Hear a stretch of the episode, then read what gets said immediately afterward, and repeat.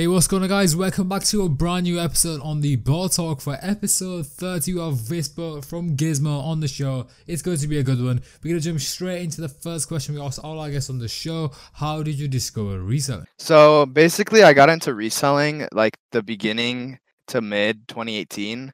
Um, my friends from school, they uh, had like a little group, like it was like a couple of them, like three or four people, and they would always resell together. And I thought it was kind of dumb at first because I didn't know about that these like brands that they sold for so much.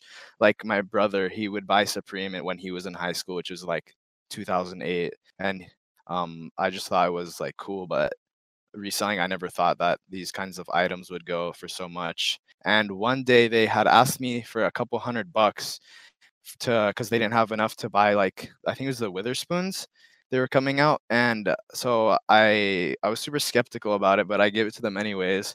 Uh, they didn't end up copying, but I got super interested and asked them more about it. And after that, I tried myself and I entered on sneakers that that week, and I ended up hitting the Off White Vapor Maxes raffle, and I thought it was super easy. So I was interested uh, right away because it was so easy. But as I grew more into it, it got uh, more tough learning about bots and proxies and stuff like that. Yeah, definitely. I feel like when people first get into reselling, they always go for that typical let me just enter the Nike draw, let me enter a couple of raffles for a shoe. And I feel like beginner's luck is definitely one thing that is present within people getting into reselling. For some weird reason, like all my friends that go into reselling got a beginner's luck. And you kind of begin to underestimate how big the entire industry is and how hard it actually is as you slowly integrate into it. Because firstly, you got to get into reselling, and then you have to discover the problem that is that there's bots that you need to integrate into that community. But that's the next thing I did want to talk about. How did you discover botting? So I discovered botting when I joined my first cook group. It was an Instagram group uh, one of the Instagram pages, the you know the reselling pages I followed, they were advertising this group. It was like forty a month, which was kind of crazy at the time because I didn't really have an income besides like I was working part time at like fast food, so it was a pretty big investment for me at the time. And I saw these people hitting like tons and tons of pairs, and one of the people was a mod. And I asked him, I'm like, how'd you get so many pairs? And he told me about these bots that he ran on Shopify and Supreme and I ended up buying my first bot from him, which was Trip. It was like 350 at the time, so that was a huge investment for me as well. And that's how I started uh, getting into botting. And I didn't have like beginner's luck like I had earlier with the raffles. Like I didn't know about proxies or servers or profile jigging, so I wasn't really hitting the drops. But uh, as uh, time went on, I started hitting a little more and picking up new tricks and uh, picking up new bots. Yeah, definitely. Botting is all about experience. Like I've made content about how to integrate yourself into the botting community and how you should go about it. Definitely, I feel like when you first drop your first three hundred pounds or four hundred pounds or dollars onto a bot, you kind of think to yourself, "Yo, this is a lot of money. If this doesn't pan out well, that's investment gone." I feel like for a typical consumer, that is a lot of money to put down.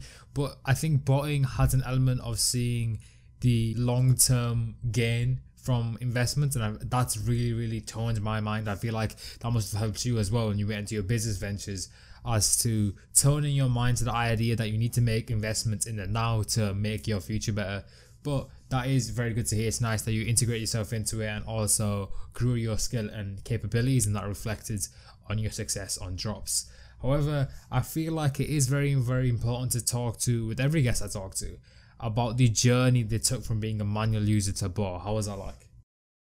So, like I said, I first used Trip on Supreme and wasn't really having luck, but I joined another cook group, Notify Me, which is uh, I became staff for that group, and um, started copying these bot restocks, and I copped PD and Cyber for retail, and that's when I started taking it a lot more seriously because at the time, uh, these bots they just ate, dude. There was no bot protection, so to say, like now, so it was really easy to hit, and at that point, I saw that making money off reselling was way more profitable. So I quit my part time job at fast food and I started like doing a lot more research into different types of proxies, different servers, how to run. And I kept asking different people for advice because um, I had friends who were in the game. They're not really in it that much now, but they hit like tons and tons of pairs off DSM and Kith, and they taught me a lot. And um, jumping between being a, more of a manual user to now being like someone who bots, I learned a lot of different things and I met a lot of new people.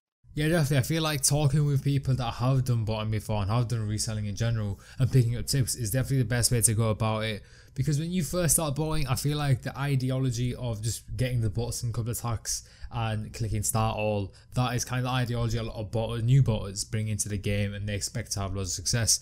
But there's a huge, huge amount of research that needs to go into it. Like you said, you went into proxy servers to be able to maximize the chance of getting success. And one thing you did talk about, you quit your part time job, and it kind of works nicely for the next thing I want to talk about. What made you continue buying reselling? You talked about that there was exponential financial gain within botting and reselling compared to a part time job, but was that the only contributing factor, or was there anything else? So basically, it was a lot more profitable for me to just uh, continue to botting and flip these shoes for basically double retail than uh, working minimum wage at the part time job I had. And not only was it uh, a lot more profitable, it was just more fun in general. I got to basically bot with all my friends, and I got to learn a lot new things from all these new people I met. And it was basically a win-win. So I got to learn a lot more, and I got to make a lot of money on the side. Yeah, I definitely do agree with your point of view there. I feel like people that use botting and reselling as a main source of income, like there's tons of people in this community, don't really realize the skill they have because if you go back to okay let's say you have a part-time job you clock in at 9 and you clock out at 5 or whatever the hours are you literally do the task that is set there for you. There is no learning ability there. There is no progression. You're paid the exact same flat flat hourly rate. Unless you're on commission then there is some element there. But with botting if you don't have the research you don't have the knowledge and you're not up to par and you don't put the time in you're not going to make the money. And I feel like that's where a lot of people excel in this community just because they have to put the time in and they have to adjust to make that money and create that success for themselves. That's why I feel like a lot of people thrive in this community. But it does link very nicely into something I do want to talk about. You're coming onto the bot talk to represent your company called Gizmo. Gizmo is a monitor solutions company, or there is a oh, auto checkout tool that is one of your products of the company. So, in order to develop all that, you have to be very good at coding, and that is one thing I did want to jump into. How did you discover coding in general? So I discovered coding after I got into reselling. My parents always wanted me to do it as like a hobby because I didn't really spend much of my time being productive. I mostly spent time playing like video games and such of that for my free time. But I got super interested into like learning how to code when I saw that there were being monitors and in my first cook group and I was really curious to see how those worked. And that really sparked my interest, but that wasn't like making monitors wasn't my first endeavor into coding, I, you would say. But that's how I mostly discovered it. And to this day, eh, there's still a lot to learn from it. And I'm just still getting started since I'm still new to coding. See, the reason why that interests me, I feel like that will interest a lot of people listening to this episode, is that we have a huge portion of people in this community that want to get into coding for a multitude of reasons. But you did mention that you got into coding after you got into reselling, meaning that in my opinion, I'd I'd consider you a new coder. Like you haven't been around for a very long time in terms of coding, and I feel like that would interest a lot of viewers that are listening, just because a lot of them want to know how to get into it. What's the first languages you want to learn? And that is one thing I did want to talk about. What were some of the first languages you learned when you first got into coding? So the first language I learned when I was started to code was Python. It's just a super easy language to pick up. Although I don't really use it much now, it's a really good beginner's language. And uh, a lot of people come up to me and other developers. They ask them how they started to learn how to code, and everyone pretty much does the same thing. So usually I go on YouTube and I look up like this, like how to write the syntax of the code. And since there's not a lot of videos on how to like code specific things, especially things that's in the sneaker community, usually when you go online, you can find like answers to your questions, but it takes a lot of digging and reading up on things since there aren't really too many videos, like I said. So if there are people that are interested in uh, learning how to code, it's never too late. You could always just look up some tutorials online and you could pick up some uh, small projects because you want to get into something big. It's not always like worth your time to just start coding on, oh, I want to make a bot as my first project. Like that's not uh like that's not realistic. You need to start small and take baby steps and so you can learn more. Yeah, personally, I have played around with the idea of coding in the past, and I had to do a section of coding whilst I was in high school, and that was the first language we really go through. Python is very easy to pick up a language. I feel like a lot of people jump into it. They don't necessarily use it now, like you said, but it's a very good language to ease yourself into the idea of coding quite heavily. However, when you first learnt your first few languages, what were some of the first programs you ever made? So the first program I really ever made was I made it with my friends. It was super simple. It was like a webhook sender, but it was more than that. It was I, I would copy all the embeds of the bot success. So right uh, during a release, I would send it to my webhook server with all my friends to troll them basically, and then show them that I got a ton of pairs when I didn't. But at the time, it was super funny and that was just even though it was like something simple like that like that was my first project and it really like sparked my interest to make the things that i've made now yeah definitely. I feel like making programs related to reselling and botting in general is a good way to go just because a lot of people in this community make loads of useful programs from being in the botting community. So i feel like focusing your coding endeavors within the botting community is definitely a good way to go now you said you got into the botting community before you started coding. How did you make the transition from being a regular person that goes for bot releases and being staff of a cook group to representing yourself as a programmer within the botting community? So before I really got uh, established as like a programmer in the community, I ran a design server called Design Supply where I was able to network uh, with a lot of different like group owners and bot owners and to get my name around the community. And uh, that's how I was more established. But I feel like I was more established as a programmer when I opened my company Gizmo. It had a lot of success in the beginning, and I'm super blessed uh, to be able to say that. And that's really what got it all started for me. Yeah, definitely. I do like to see the transition of making a company, and obviously, you did try a few genres. I personally did the same thing. I was a bot support for quite a long time, and then I made a transition to podcasting it doesn't come straight away. You have to take time to pivot through different things, feel like where you can contribute to the competition in a given area, and then find your place, which you did at Gizmo. However, when you first joined the community, what were some of the first brands you worked with, and how was that like? So when I first got into the community, I ended up being support and admin for this group called Notify Me, and they really got me started into the the sneaker community mostly. They taught me a lot of things how a group runs, how bots work and operate, and that uh, led me to be support for Trip, which was the first bot I ever uh, purchased for resale, and that's pretty much how I got started. And then I tried uh, diverting into opening my own thing, like at Design Supply, and I also uh, worked for other groups like uh, Restock World. Yeah, I definitely feel like the first couple of roles that you do jump into within the community is necessary to teach you how the community works, how to navigate it correctly, and overall just craft you into a person that can go out into the community and build something for themselves, which is exactly what you did. I wanted to talk to you about Gizmo. What was the inspiration for creating Gizmo? So at the time, uh, I was still designing. I was working for Design Supply, and I was transitioning into college, and I knew that I would have a lot less time to um, work on these designs because I had a lot of clients to keep up with, and I knew that I wouldn't be able to keep up with it. So I already had developed my Twitter monitor since December of 2018, and I had a, only a, a, like a handful of clients for like six months. But I thought this was the perfect opportunity to brand the the monitors itself and get it out to more groups because I thought that um, I could get a lot more passive income rather than doing a lot of work since I knew that I would have to be busy with school and stuff like that. Yeah, I definitely feel like it's the correct way to go about everything. Once you have that handful of clients, scaling up is definitely a good way. However, where did the name Gizmo come from? So when I think about the name Gizmo, I think of like a gear and like settings type of icon, and it's like gizmos and gadgets, that sort of thing. But where I got Gizmo from was I was playing this a game with my girlfriend that she showed me, and one of the cat's names was Gizmo, and it like struck me right away, and I knew that I would use it for uh for something later, and it that was just the perfect opportunity for me. Yeah, definitely. Having a business name that's short, it's sweet, it rolls off the tongue nicely, and also has an origin is definitely a nice thing to have. However, when anyone starts a business venture, they do have some preconceived notions going into it. There are some ideas that they think it's going to be like, and they do tend to turn out to be completely wrong. What were some of those preconceived notions you had going into creating Gizmo?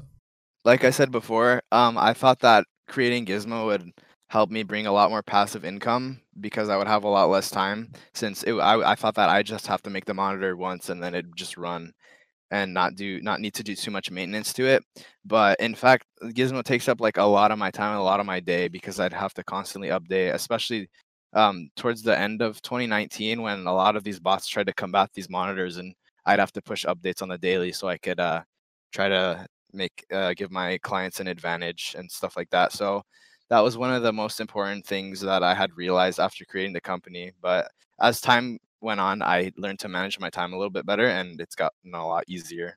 Yeah, I can definitely relate to that. When you're running a brand in the beginning, your time management is poor, but once you start to feel like what's the most efficient way of doing things, you begin to go into those habits, set routine for yourself, and overall become a more efficient business owner.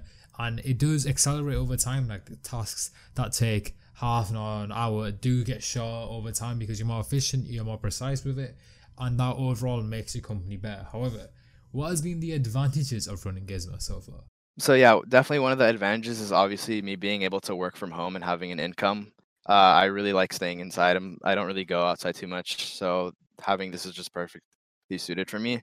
And I've learned a lot of new skills and mostly related to coding through creating Gizmo. I've been able to work with a lot of new people, especially like all my clients. I have a lot more clients now that I open, so I get to interact with a lot more people and I met a lot of different sorts of developers throughout the lifespan of Gizmo, and they've been able to help me and um, basically uh, improve the skills that I have today. Yeah, definitely. I feel like with the type of business you are running, it is important to meet people that can aid you and assist you to make your company better. And I'm very happy that you have met those people. However, on the flip side, what have been some of the disadvantages of running Gizmo so far? So some of the disadvantages is definitely time. I have a lot less free time than I used to because I didn't really have a hobby before. Um, also, sometimes when there's like a bunch of drops going on, I could get a little stressful because there's a lot of demands that I need to take care of, and I need to make sure everything's running properly in order to pick up on time and make sure that everything goes smoothly, basically and I need to make sure I can keep all my clients happy and I need to push updates and that sort of stuff. Yeah, definitely. A lot of guests do talk about the disadvantages of running these companies, but it links back to an idea I like to talk about called the trade off, where you take some disadvantages for some advantages, and that overall contributes to your whole brand. It is something to keep in mind. Obviously, you can deal with that by bringing on employees and overall just making yourself less stressed. But it is also good to mention that there is two sides to this coin. So when consumers see one side, you receive the other side as well. So that is one thing to keep in mind when you're interacting with all these product owners and business owners. However, how has Gizmo affected your personal life? So in terms of my personal life, like I said, I don't have as much free time anymore, but I feel like that trade-off you were talking about is very worth it in my opinion. I've been able to help um, grow my skills such for coding and time management and I've been able to meet a lot of new people and get into different communities and it's been an overall really great experience and I'm super blessed to be able to do this as my job and I couldn't be any more happier. Well, I'm very, very glad to hear it, man. You definitely deserve. You've put a lot of hard work into your company. Everyone knows that. All the viewers know that. However, it links to my final question before we have our special event at the end of the episode. What's your plan for yourself and Gizmo going forward? So in terms of Gizmo, I have a lot of updates, obviously, for my current clients on the monitors, of course. And in regards to Flow, I have something really big coming up next month that I haven't really talked about, but I'm really excited to reveal it to all the users. I don't really advertise it on Twitter too much because I like keeping things just simple for the user, me and the user. I don't really exchange it outside of that.